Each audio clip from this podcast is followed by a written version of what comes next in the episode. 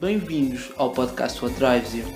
Aqui exploramos histórias, estratégias e ferramentas das pessoas que têm bem claro o que é que as move. Por isso, se queres ser uma delas, mantém-te por aí, porque a jornada vai começar.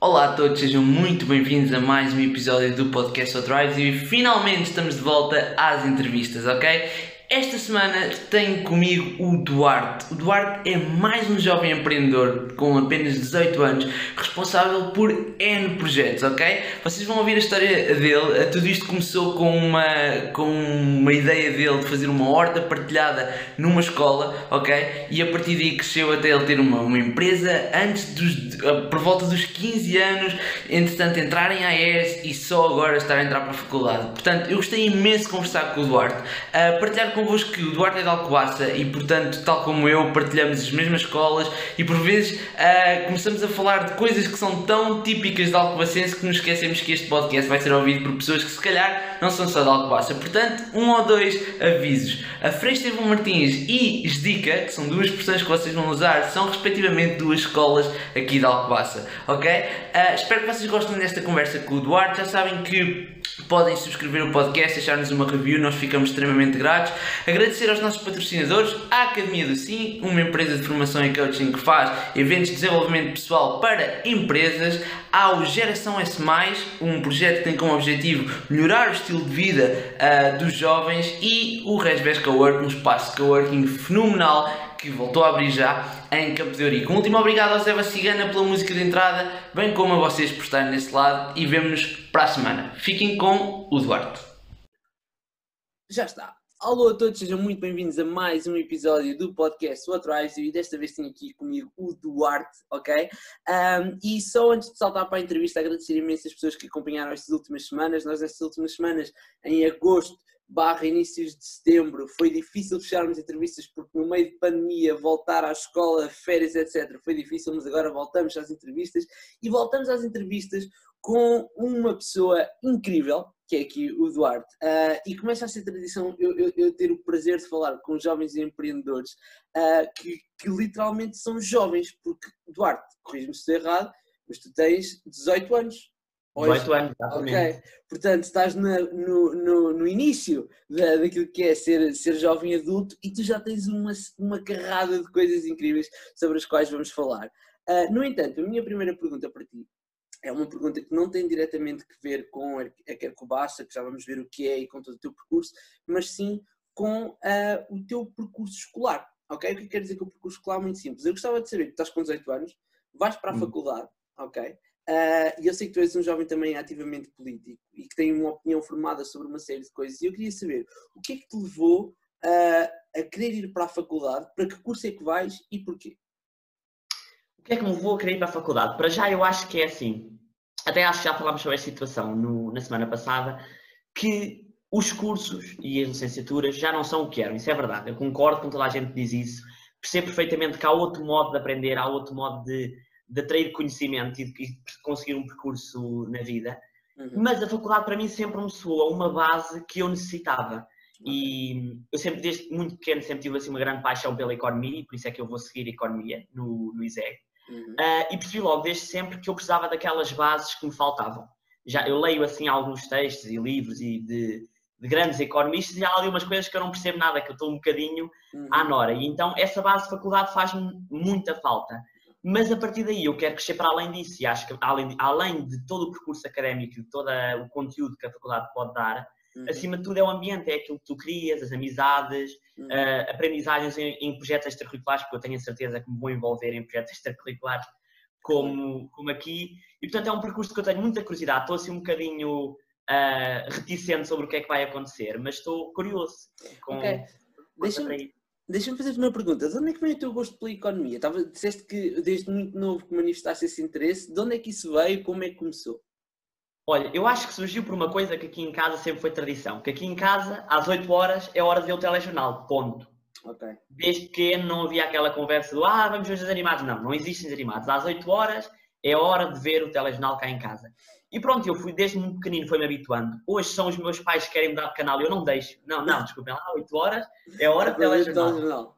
E, portanto, e depois foi ganhando aquela paixão, fui acompanhando também um bocadinho da política, que se fala muito no telejornal, da economia, fui formando a minha opinião, fui pesquisando um bocadinho e começou a surgir essa paixão, pronto. E depois, mais tarde, conheci aquele que eu considero meu mentor, não é bem meu mentor, porque eu nunca o conheci, mas surgiu a minha admiração pelo Robert Kiyosaki.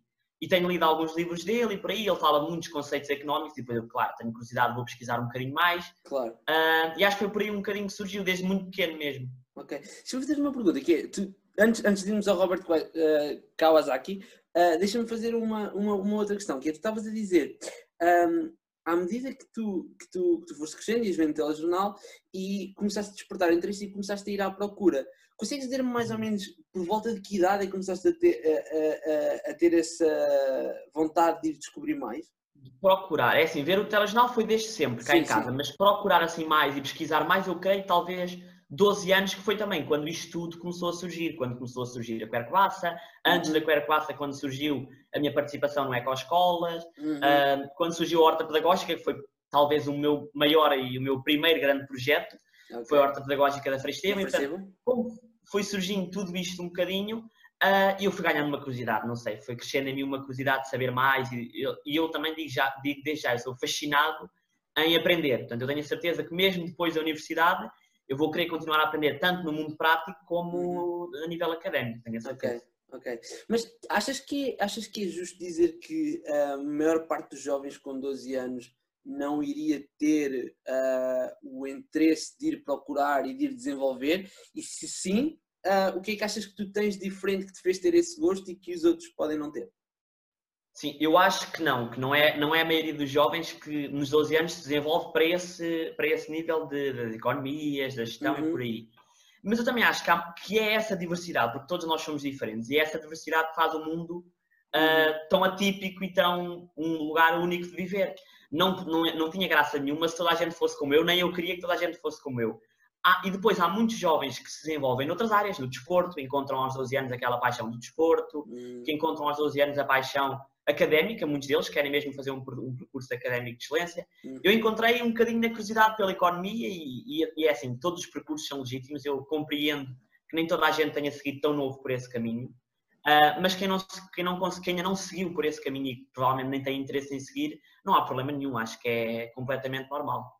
Claro. Ok, então vamos começar a, a, a percorrer um bocadinho a tua lista de, de, projetos, ok? E eu ia começar precisamente porque estou a vê-la daqui, ok? A minha, a minha varanda dá uh, vista para uh, um dos teus primeiros projetos que é a Horta da Frestevão, ok? Fala um bocadinho sobre, primeiro tu te explica às pessoas que estiverem a ouvir o que é que é a Frestevão, ok?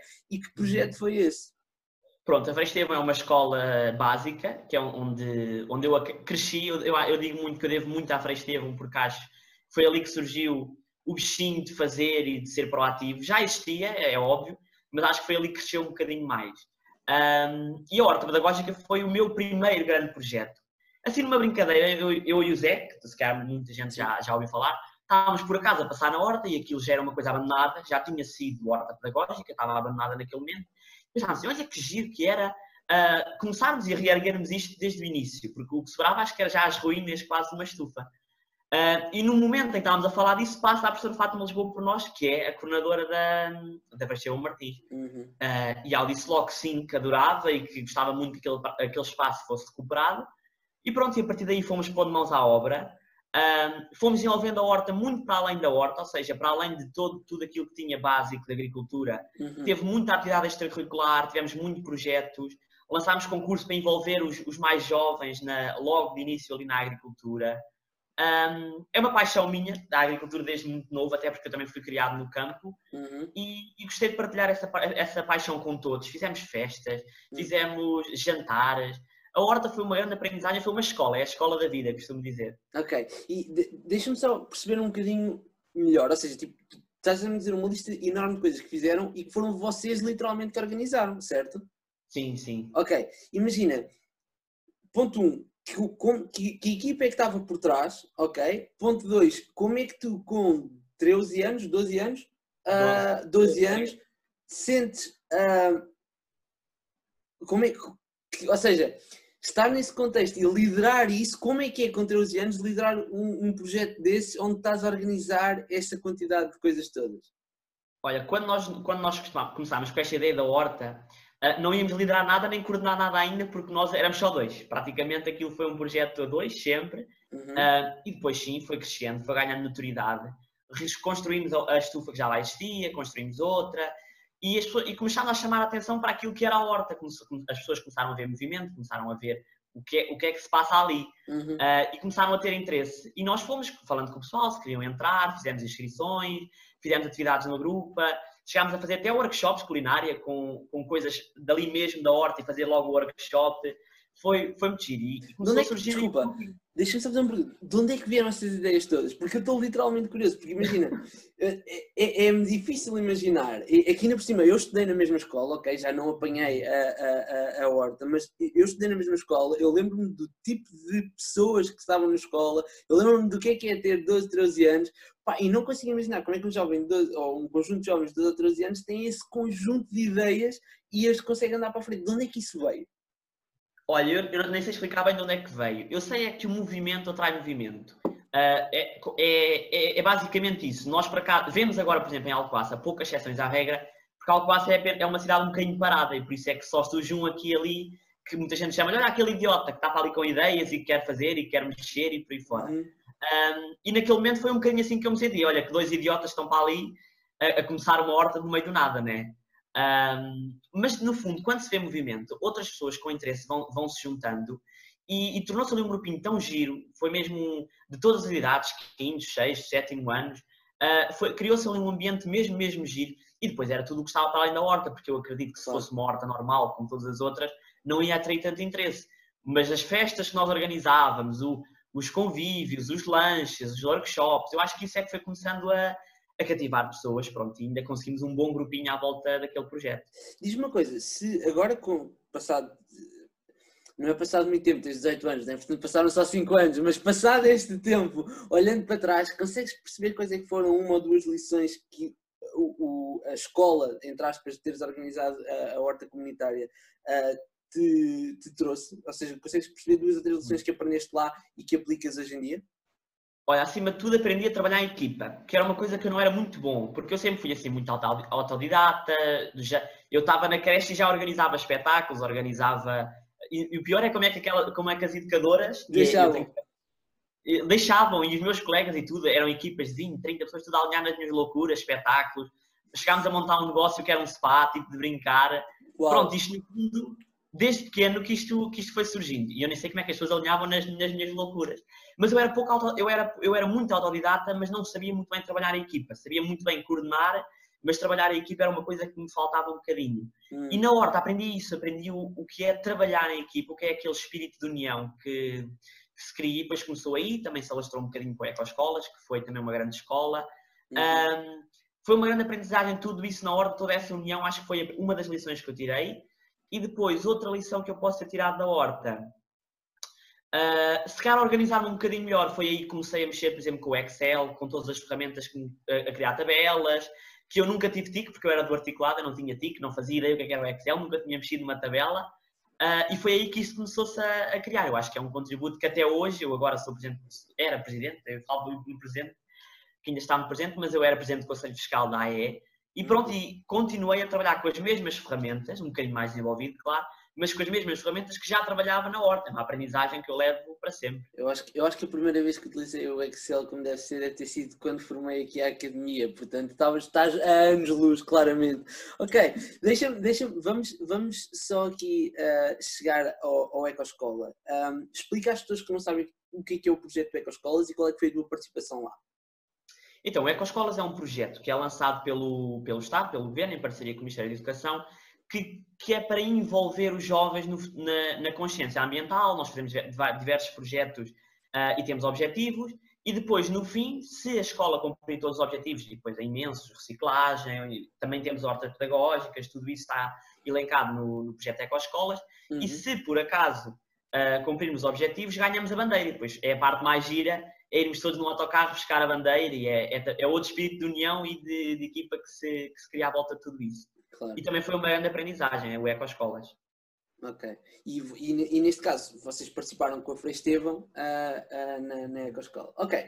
Tem, uh, vamos então entrar na tua veia mais empreendedora, ok? Que, que basicamente é, é, literalmente seguir o percurso, porque, ou muito me engano, ou a questão da horta funcionou como catalisador para aquilo que foi a tua primeira empresa. Fala-nos um bocadinho da tua entrada para o mundo do empreendedorismo com, a, com a tua empresa. Olha, foi, realmente foi aí que tudo surgiu. Para já foi aí que surgiu a minha parceria com o Zé, porque eu, não, eu conhecia o Zé só de vista, não, não fazia ideia quem era. Um, e foi aí que começou o nosso trabalho em equipa, na Horta. E depois nós tínhamos uma professora connosco da Horta, que era a professora Maria da Pires, que até hoje temos que lhe agradecer muito, que ela disse-nos, ó oh, meninos, por acaso há um projeto agora que está a surgir, que é o concurso de empreendedorismo da região Oeste. Vocês por acaso não estão interessados em participar? E nós, por que não? Até porque nós raramente sabemos dizer não a este tipo de projetos. E começámos a pensar o que é que podia surgir ali, em conjunto com a professora Maria da Pires, e ela lembrou-se de um artigo do público que falava do desperdício da blota, um, do, do, do, uso que a blota pode ter, das vantagens que pode trazer para a nossa vida e por aí fora, com as vitaminas, pronto, tinha mesmo tudo isto todo explicado. E nós pensámos, então, por que não? Por que não pegar por aqui? Não, por que não transformar este prejuízo que existe em Portugal, esta falta de, de mercado que existe, e preenchê-la? E foi aí que surgiu a, a Quercobassa, querco de todas as espécies que produzem blota, como carvalhos, chubeiros por aí, e bassa de alface, pronto, é óbvio. Uh, surgiu esse projeto, nunca pensámos em ganhar, preenchemos aquilo tudo numa tarde. E pronto, olha, foi giro, começámos logo nas despedidas, foi muito giro, foi um projeto engraçado. Né? Quando recebemos o, o e-mail da Oeste Cima dizer que tínhamos sido nomeados para a final, ficámos assim um bocadinho surpreendidos. Preparámos ali uma apresentação de última hora, tudo muito, muito ao pormenor, falámos do ponto de vista ambiental, do ponto de vista cultural, tudo, o reaproveitamento dos moinhos, tudo aquilo que podíamos fazer pela região. Uh, e ganhámos. Quer dizer, nós, eh, isto foi um bocadinho mais lento do que isto que eu estou a contar, porque quando nós chegámos lá, fizemos esta apresentação, pronto, também começámos outra vez com as despedidas. As despedidas, exato. Um no intervalo, chegou tudo junto a nós e começou. Ai, parabéns, meninos, foi tão bom, tão bom. Nós chegámos, mas o que é que a apresentação teve de especial? está tudo a vir nos cumprimentar, a vereadora veio tudo nos cumprimentar, o que é que está a passar? Um, bem, quando na segunda parte nos dizem que efetivamente tínhamos ganho, foi, foi, foi incrível. Pronto. E a partir daí não parámos, a partir daí já estivemos em São Bernardo, uhum. fizemos exposições, fizemos feiras. Uhum. Uh, tem sido uma grande aprendizagem também a Queer Classe. Sim, até porque se as pessoas passarem, basta pesquisarem um bocadinho pela, pela, pela Queer Classe, vocês têm nos sítios todos é onde foram, acho que se não me engano, está numa página do Facebook com fotografias, sim. etc. Deixa-me fazer uma pergunta. no Google Queer Classe, acho que também creio que aparece alguma coisa. Sim, sim, sim, sim. sim. Diz-me uma coisa, um, neste momento a Queer Classe ainda está ativa? Neste momento está assim. Está meio ativa, não é? Meio okay. ativa, porque nós estamos numa fase de muitos desafios e estamos a abrir claro. novas portas no, no interior. Eu, tanto eu como o Zé, uhum. e por isso é difícil manter a Quer Passa 100%. Claro. Eu acho que neste momento, para quem está a ouvir, o que é, é a Quer Passa? A Quer Passa. Ah, é exato! Pois, eu saltei. Estamos aqui tão, estamos aqui tão, tão presos que eu vou explicar às pessoas que, que a tua empresa faz, exatamente. Sabe. Mas a Quer Passa é uma empresa que produz derivados de lota, farinha de lota, tudo para consumo e também sabonetes de lota, óleos essenciais, pronto, de tudo, de tudo mesmo. Porque, tem, porque descobrimos que a lota tem inúmeros benefícios, vitamina BA, B2, é, é incrível, pronto. E seguindo aí, uh, repete, repete, lá a tua pergunta, João, que eu já me perdi. Não, uh, agora aquilo que eu queria saber era, era, era ajudarmos as pessoas uh, a explicar às okay. pessoas o que é que a Quercubassa faz. Pronto, eu quero que passe é tudo isso e agora estavas-me a perguntar se continua ativo. Exatamente. Pois, aí é que, é que a coisa fica assim um bocadinho preta, porque realmente nós estamos muito parados. Uh, este, este ano estamos ainda a ponderar se vamos avançar com a empresa a sério, uhum. se vamos ficar para, fazer um intervalo, uhum. pelo menos até acabarmos o, a nossa licenciatura e depois a partir daí tomar. Uhum. Uh, pronto, ainda está assim um bocadinho, não posso dar certezas. Uhum. É um uhum. projeto que eu gostei muito, foi uma aprendizagem intensa e que sim, eu gostava muito de avançar. Vamos ver. Deixa-me deixa fazer uma pergunta que é, imagina, entrar no mundo do empreendedorismo tão novo é, é, tem as suas vantagens, tem as suas desvantagens, mas independentemente da Percobasso, independentemente do futuro, neste momento, olhando para trás e para a experiência que tu tiveste, quais é que foram as principais aprendizagens? Ui, tanta coisa. Olha, aprendi, uh, aprendi o que, é, o que é para já, o que é que é trabalho, a sério, porque nós, nós estávamos a fazer isto, começou na horta todo este trabalho, aprender a, a, a mover, Uh, e depois, acima de tudo, aprendi a conciliar várias coisas ao mesmo tempo, porque ia ser, E uma das palavras que, eu, que serviu de moto ao longo de todos estes anos e que vai ser muito importante no mercado de trabalho uh, futuramente e que já é para, para toda a gente, que é a adaptabilidade. Consegui conciliar todo este trabalho de uma empresa, de começar a criar uma junior empresa quase, ao mesmo tempo ter todos os estudos para, para, para acompanhar e não poder deixar para trás, porque senão vamos nas orelhas, nossos pais, não é? E depois a horta, o ecoescolas, mais tarde a rádio, portanto, foi surgindo aqui uma sequência de projetos e eu consegui aprender a gerir o meu tempo. Acho que foi aquilo que eu, que eu, que eu mais devo a todos estes projetos em que me fui envolvendo, foi gerir o meu tempo, foi ser adaptável, ser multifacetado. Eu fiz tanta coisa diferente. Uma horta que não tem nada a ver com uma empresa e que não tem nada a ver com o EcoSchool, mas que no fundo está tudo tão ligado. Uhum. Um, são aprendizagens que eu levo para a vida toda. Ok. Uh, qual é que foi na, na, na história da, da, da e, e podemos, podemos incorporar também a Ecoescola e, e a, a Horta, qual é que foi o, o teu, se tivesse de dizer um momento pico, ou seja, aquele momento que te vai ficar na memória para sempre, qual é que é?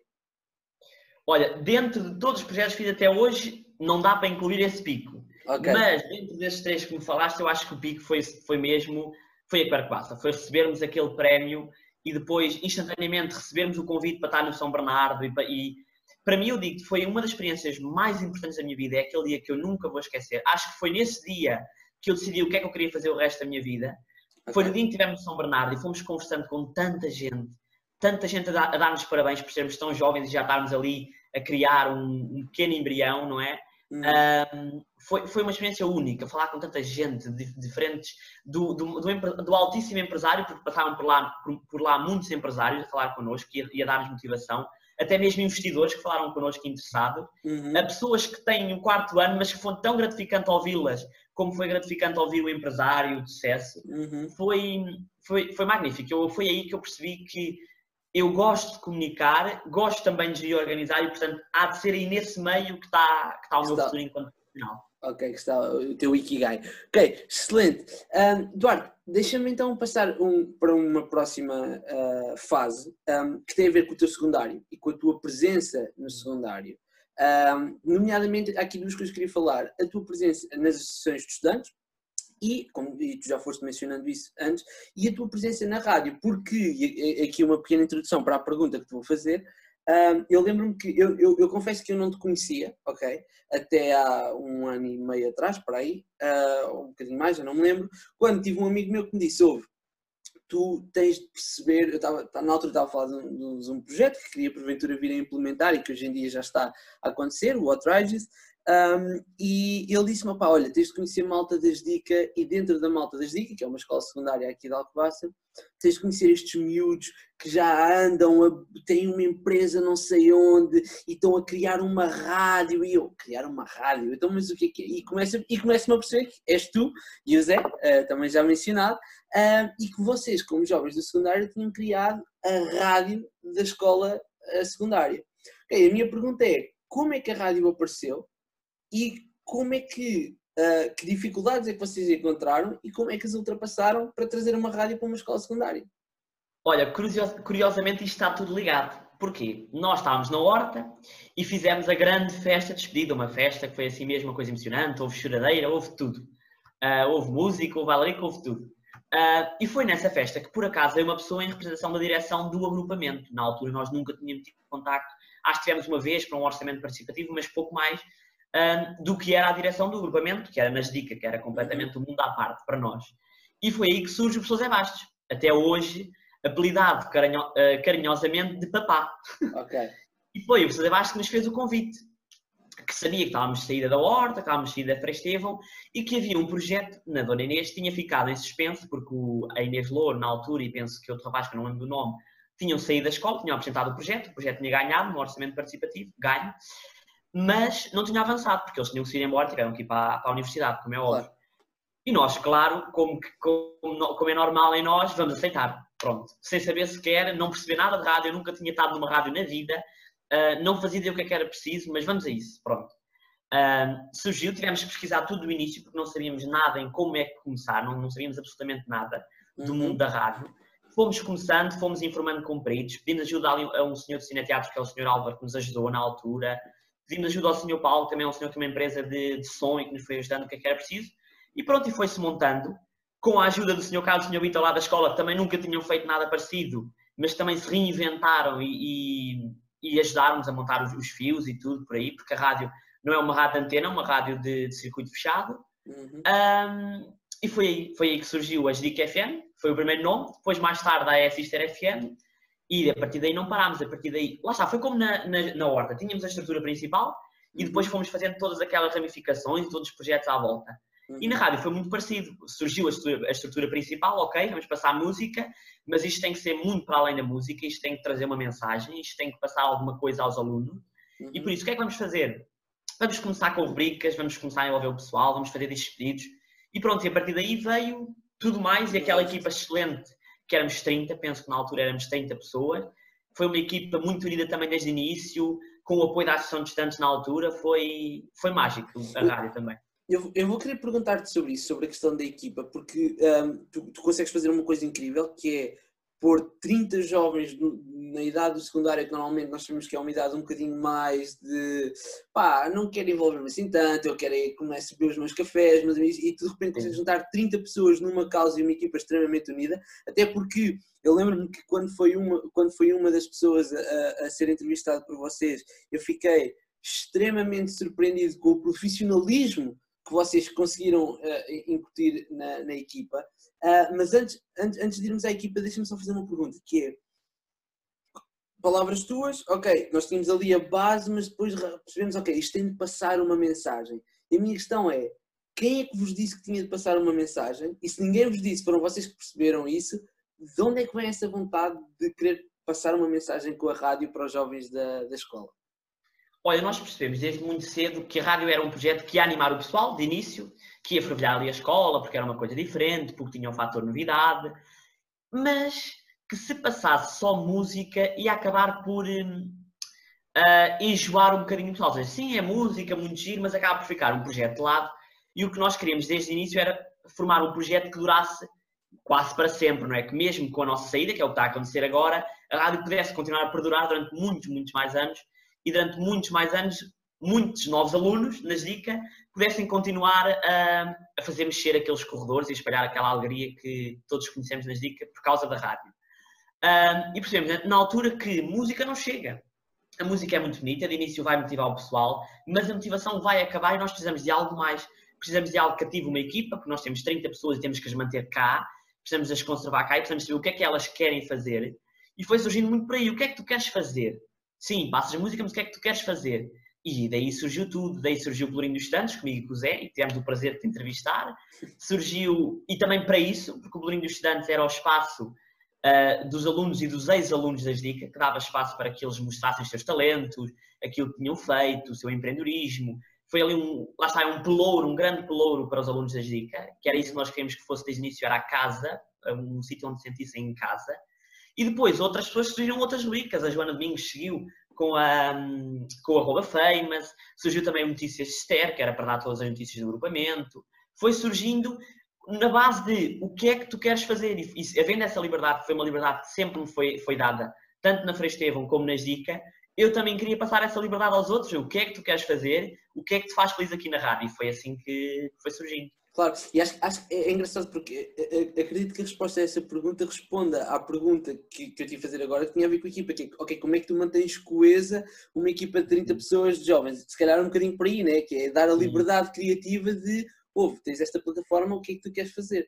Ok, qual é que foi eh, uma, e, e eu, eu, pergunto isto e tu respondes se quiseres, mas é uma coisa que gosto de, de às vezes perguntar, é, qual é que foi uma coisa na, na rádio que não correu como tu estavas à espera, ok? Que não foi assim tão bom quanto isso, mas que tu acabaste por, agora dissociando e olhando para trás, percebes, ok, a lição que eu aprendi ali por aquilo não ter corrido bem é uma lição extremamente útil. Isso aconteceu alguma vez?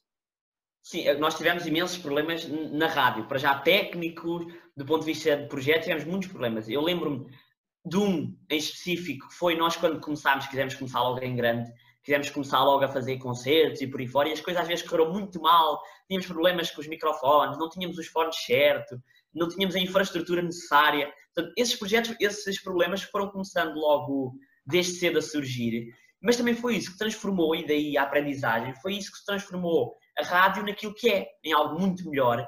E foi evoluindo a partir daí. Foi, ok, falta isto, vamos arranjar. Uh, não temos a pessoa para isto, então vamos arranjar, vamos saber onde é que podemos conseguir. E todos nós fomos crescendo com a rádio e a rádio foi crescendo junto connosco. Uhum. Acho que foi muito por aí, foi tanto, tanto problema. Nós tivemos um, um, o chamar a música, que no início deu muitos resultados, muita gente fez pedidos, que é o chamar a música é o nosso disco pedidos, pronto. Um, tivemos muita gente a fazer pedidos e depois a partir de um certo momento, ups, onde é que estão as pessoas? Nós publicamos nos stories, nós publicamos em todo lado o que é que está a passar, que já ninguém comenta, já ninguém pede nada, parece que pensámos assim, o chamar a música acabou. Um, e percebemos, não, calma, não vamos desistir já. Foi uma das lições também que eu percebi que não podemos desistir à primeira. A vida dá-nos provações que nós temos que passar por cima, temos que aprender com elas e seguir em frente, cair e levantar. Um, e foi aí que eu percebi, ok, o chamar a música ainda não acabou, vamos fazer mais. O que é que nós vamos fazer? Foi aí que surgiu os sorteios, começámos a sortear bilhetes, na altura sorteámos os bilhetes para o, para o concerto que houve cá da Daniela Mercury, uhum. em que eu tive o prazer de conhecer a Daniela Mercury, para mim foi também assim um grande sonho, sempre gostei muito dela e conhecemos-la, entrevistámos-la, uh, era para entrevistar, mas depois aquilo acabou que não foi muito bem, outra, lá está, outra coisa que não correu bem e nunca foi publicada a entrevista, mas pronto, mas estivemos com ela e falámos com ela, uh, e o sorteio correu tão bem, tão bem, tanta gente a comentar, surgiu um novo ânimo, eu acho que foi aí que eu percebi que a inovação é a base para tudo. Uh, quando uma coisa acaba por estagnar, morre facilmente, e portanto nós tivemos que continuar ao longo destes três anos a inovar sempre, a criar novas rubricas. Surgiu depois do nosso segundo ano por Industriantes. Portanto, sempre, sempre, sempre a inovar para que o projeto não morresse. E, e, se há um desejo que eu deixo nas DIC é que agora nós temos uma equipa, que estou, ainda não saí das DIC, ainda estou com um pé lá, um pé cá, porque estou a ajudar em conjunto com o Zé a deixar base, a deixar alicerces. Um, e queria muito que a Rádio Aislister FM não morresse e que continuasse com este empreendedorismo, com este proativismo que, que já a caracteriza. Excelente, espetacular. Ok, uh, Duarte, vamos, eu queria só falar contigo também sobre a questão das associações de estudantes, ok? E no, no, eu aqui no podcast já tive mais de cinco pessoas, se não me engano, que de alguma forma tiveram alguma participação nas associações de estudantes, uh, só que normalmente são pessoas mais velhas, não é? E tu acabaste agora de sair de um, de um mandato de uma, de uma associação de estudantes e eu ia-te fazer uma questão que faço a eles, que é, ok, qual é que é a maior dificuldade em estar presente numa associação de estudantes? Primeira. Segunda, se achas que qualquer jovem deveria ter passar por isso, ok? E terceira pergunta, quais é que foram as principais uh, vantagens deste, deste, da tua participação lá? Hum. A nossa principal dificuldade é, é, é, é, óbvia, que é quando nós representamos um grupo de pessoas, um grupo de alunos, seja do que for, há uma grande responsabilidade há uma grande responsabilidade inerente e sempre que alguma coisa corre bem, ok, foram eles que fizeram e muitos parabéns, mas sempre que alguma coisa corre mal, a culpa é deles e, portanto, essa, essa responsabilidade é uma responsabilidade que eu percebo que nem toda a gente esteja, esteja pronta a assumir. Foi difícil para nós também no início lidar com as críticas, é, é, há sempre críticas, é impossível agradar a gregos e a troianos. Um, foi muito difícil no início lidar com isso tudo. Mas também é uma escola que se vai aprender, é um cal que nós vamos ganhando, porque na vida nunca vamos conseguir agradar toda a gente. Vamos sempre ter gente que nos critique, vamos sempre ter gente que nos puxa para baixo. E, portanto, nós temos que saber evoluir, aproveitar as críticas positivas, porque há muitas críticas que eu admito que foram construtivas e nós tentámos aprender com elas, e outras que nem por isso, portanto, essas é deixar passar. Um, e foi aí, e depois foi uma grande escola a esse ponto, e foi a outros níveis. Mais uma vez, aprender a trabalhar em equipa, uh, saber lidar com a pressão, com as confusões, porque há sempre confusões internas numa associação, é, é típico ninguém pensa da mesma forma, portanto há sempre ali uh, arestas a limar, mas foi-se lidando com, natu com naturalidade. Foi, foi uma grande escola a Associação de Santos a esse ponto. Também ao ponto de, de criar, do empreendedorismo, porque nós, lá está, tínhamos essa liberdade. O que é que vamos fazer amanhã? Vamos fazer coisas novas, vamos fazer um concerto, vamos fazer um evento, vamos fazer uma festa. Foi uma aprendizagem única. Para mim, em específico, foi muito importante porque, mais uma vez, eu tive a possibilidade de gerir porque estive responsável pela gestão do dinheiro da Associação de Estudantes. Portanto, foi muito importante essa escola de saber, falta dinheiro. Eu, então, eu sou, até eu era, eu era chamado assim um bocadinho de mão de vaca, porque eu sou assim um bocadinho de sovina. Um, falta dinheiro, precisamos de dinheiro para isto, precisamos de dinheiro para aquilo. Lidar com toda essa confusão. Na semana de listas, então, é sempre uma confusão. É dinheiro sai, dinheiro entra, dinheiro sai, dinheiro entra. Foi, foi uma grande escola, mais uma vez, e foi perceber que, sim, é isto que eu quero fazer, é isto que me apaixona e é isto que eu quero fazer o resto da minha vida.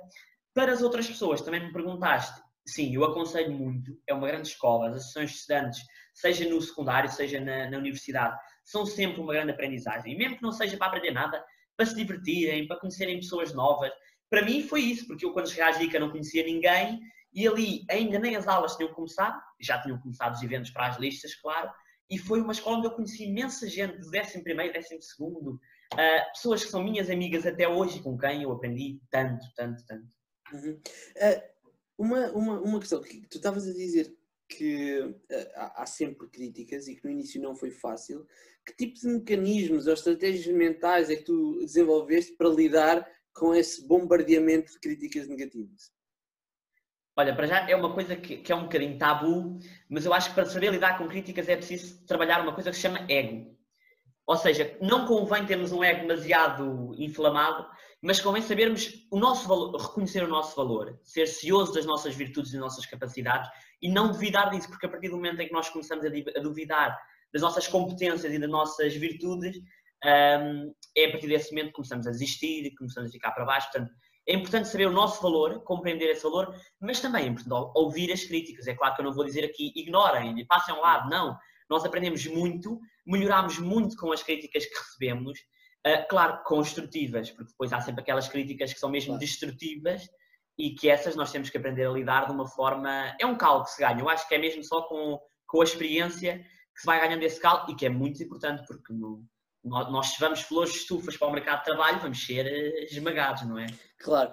Ok. Eduardo, olha, eu, eu queria falar só mais uma coisa contigo. Um, e, e que, que, está, aliás, que está, é o evento que está na origem um bocadinho deste, desta nossa entrevista. Um, que teve a ver com, e tu, tu, já referiste, eh, na, na, semana passada, num evento que houve em parceria com a TEDx Alcobaça, um, as conversas de café onde, e já agora fica aqui publicamente o elogio uh, feito, onde não só gostei muito da tua participação, mas gostei muito da tua postura, ou seja, tu fiquei extremamente surpreendido por ver um jovem que terminou o secundário com um caderno pronto a anotar, a responder, a ter calma e, tudo, e com uma participação do ponto de vista uh, intelectual e político também, pá, cinco estrelas, muitos parabéns.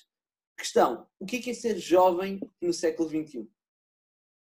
Olha, antes de responder essa questão, essa do caderno, lá está, mais uma aprendizagem que eu ganho da Associação Distante. Pronto. Porque um, sobreviver a um debate, da, eu digo eu já fiz parte de vários debates e de vários painéis, mas sobreviver a um debate da, da campanha das, da, da Associação de Estudantes é uma coisa que é de admirar. Eu, eu, admiro cada pessoa que ali passou, eu não tinha a noção, porque eu nunca tinha estado lá em cima, e quando estive este ano é, uma coisa, é uma pressão, é, é ouvir os gritos do público, é gente a, a, criticar, a fazer o bem. Aquilo é uma pressão que é, é uma escola incrível. E foi aí que eu aprendi que é essencial ter o caderninho e registando o que é que queremos falar, porque senão passa-nos tudo ao lado. Claro. Um, sobre a tua pergunta, o que é que é ser jovem? Ser jovem, eu acho que é ter uma liberdade de espírito que às vezes nos é um bocadinho condicionada em adultos. Hum porque nós desde pequeninos vamos, uh, as pessoas tentam que nós entremos em, em, modelos.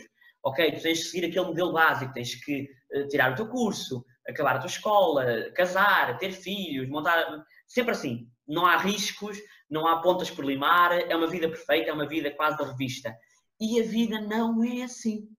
E nós, em jovens, temos essa noção, temos essa liberdade de pensar, de fazer, e depois, claro, há jovens que aproveitam essa liberdade um bocadinho para o ponto de vista negativo. Claro. Mas quem souber aproveitar essa liberdade de espírito, essa, porque muitos de nós também temos agora numa altura em que temos uma estabilidade económica melhor, porque temos os nossos pais, não estamos ainda a trabalhar, estamos numa fase em que podemos e podemos dar ao luxo de perder tempo com projetos como estes que fui desenvolvendo e tantos outros. Uh, e eu aconselho toda a gente a fazer parte destes projetos, toda a gente a criar, a mover, porque o proativismo jovem é único e acredito sim que os jovens hoje em dia não são muito ouvidos, acho que isso é, é, é nítido, mas há muito espaço para os jovens em Portugal, há muito sítio onde nós podemos brilhar, onde podemos mostrar as nossas virtudes, cada um na sua área, não digo que é na política, não, longe disso, aliás, a política eu acho que hoje em dia é dos caminhos mais difíceis para marcar a diferença, nós podemos marcar a diferença por tantos outros caminhos, uh, e ser jovem é isso, eu acho, que acima de tudo, se eu tivesse de escrever a juventude numa palavra, é liberdade. E depois fazer o quê com essa liberdade? Claro, é a pergunta a seguir. Excelente. Exatamente. Eduardo, olha, uh, pá, espetacular. Um, eu, antes de fazer a última pergunta, queria apenas saber se houver alguém que tenha ouvido este podcast e queira entrar em contato contigo, queira conversar alguma coisa contigo, uh, pode fazê-lo e se sim, onde? Qual, onde é que as pessoas te podem encontrar? Olha, falem comigo que eu estou sempre pronto para, para, para, já, como já deves ter reparado e como eu fiz parte desse painel debate, eu adoro debater, adoro conversar, falar porque acho que é assim que, que as sociedades evoluem, é através do debate, da, da conversa, do... E, portanto, sempre quiserem falar comigo, tem, tem o meu Instagram, Duarte Silva Machado 1, penso eu, uh, tem o meu Facebook, falem comigo como, como pretendem, se tiverem alguma dúvida, alguma coisa em que eu vos possa ajudar. Neste momento, tanto eu como o Zé estamos a ajudar a, a e o Leandro também, da Associação estamos a ajudar a novas associações de estudantes. Seja perguntas sobre, sobre associativismo jovem, sobre o que quiserem, eu estou sempre disponível. Estás disponível, ok. Nós depois deixamos os links todos para as tuas redes sociais. Duarte, ah, e é claro, e vão acompanhando a Quercubata, porque se não morrer há de surgir alguma coisa. Claro que sim, claro. Deixa, nós vamos deixar links para tudo isso. Uh, Duarte, a minha última pergunta é a pergunta que eu faço a todos os convidados e é a pergunta que dá no meu podcast, que é What drives you? O que é que te move? O que é que me move? Isso é, é uma, uma pergunta complicada. Mas eu devia dizer que se calhar o que move é, é mudar pensamentos diria, diria assim, é marcar influência, porque para mim, eu digo isto assim um bocadinho, eu jovem já falo como um velho, a gente pensa que eu já sou um velho de 80 anos, mas a vida para mim acaba por ser um sopro, é um relâmpago, passa rapidamente, e as oportunidades passam por nós a uma velocidade incrível. Uh, e quando eu era um bocadinho mais jovem, eu ia deixando passar essas oportunidades. Ah, eu ainda sou muito jovem, o que é que isso interessa? Mas ali nos 12, 13 anos, eu comecei, eu comecei a perceber que não, que isto são aprendizagens que eu tenho que levar para o resto da vida e que eu não posso perder e que eu tenho que me envolver e que eu tenho que mexer. Isto foi surgindo naturalmente em mim. Um, e acima de tudo, o que eu gostava de deixar é um legado. E para, e para já, um, um legado pode, não, não, é material, ponto de vista nenhum. Um legado pode ser um legado imaterial, pode ser. E, e tu deixas esse legado na influência e nas palavras que deixas aos outros, naquilo que os outros pensam de ti, naquilo que tu fizeste em prol dos outros. Eu meti-me no, no associativismo jovem para melhorar uh, as condições da minha escola e para os, meus, os alunos da, da Dona Inês de Castro. Não, não entrei por, eh, por, favoritismo, nem para aparecer, nunca precisei disso.